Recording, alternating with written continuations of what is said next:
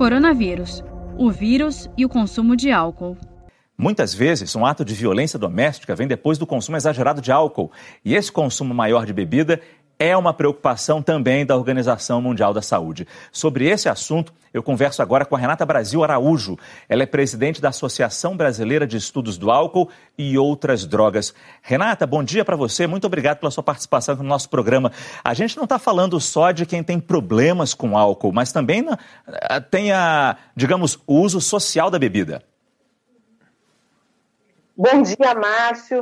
Uh, infelizmente, o que a gente está observando não é só um aumento do consumo por aquelas pessoas que tinham problema com o uso do álcool, ou seja, por dependentes químicos, e sim por aquelas pessoas que faziam uso, por exemplo, uh, recreacional nos fins de semana e que agora fazem uh, os, participam dos chamados botecos virtuais, fazendo happy hours com os amigos online, cada um na sua casa, participando de lives nas quais os seus ídolos bebem do outro lado da, da tela e, e as pessoas bebem acompanhando em casa.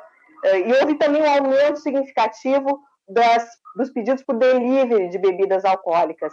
E isso é bastante preocupante, porque, como foi dito na reportagem, eh, um dos efeitos colaterais é o aumento da violência doméstica. E só para ficar claro, Renata, o consumo está aumentando. Vocês têm dados de que o consumo de álcool, especificamente álcool, está aumentando?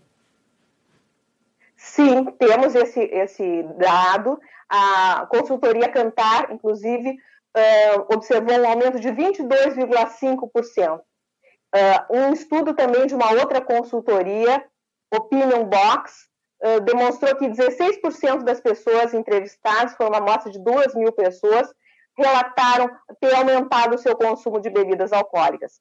E as compras também em deliveries aumentaram em torno de 26%. Isso é muita coisa. E, como eu falei, quer dizer, é, a questão de excesso de álcool prejudica a nossa saúde. A gente pensa, ah, prejudica a saúde, é claro, mas prejudica especificamente o nosso sistema imunológico. A nossa imunidade fica afetada. Com certeza, prejudica a nossa imunidade, principalmente no que tange o nosso sistema respiratório, que é justamente a área mais afetada pela Covid-19. Além de todos os outros prejuízos que o álcool causa em termos globais e é, da própria questão emocional, porque as pessoas estão usando como uma forma de aliviar essas emoções negativas por conta do estresse da, da pandemia, mas é uma droga depressora do sistema nervoso central e acaba induzindo sintomas de ansiedade, depressão, irritabilidade. Pois é, mais um problema nessa pandemia, o excesso de álcool.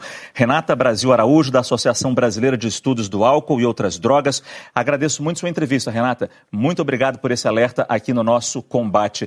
Saiba mais em g1.com.br barra coronavírus.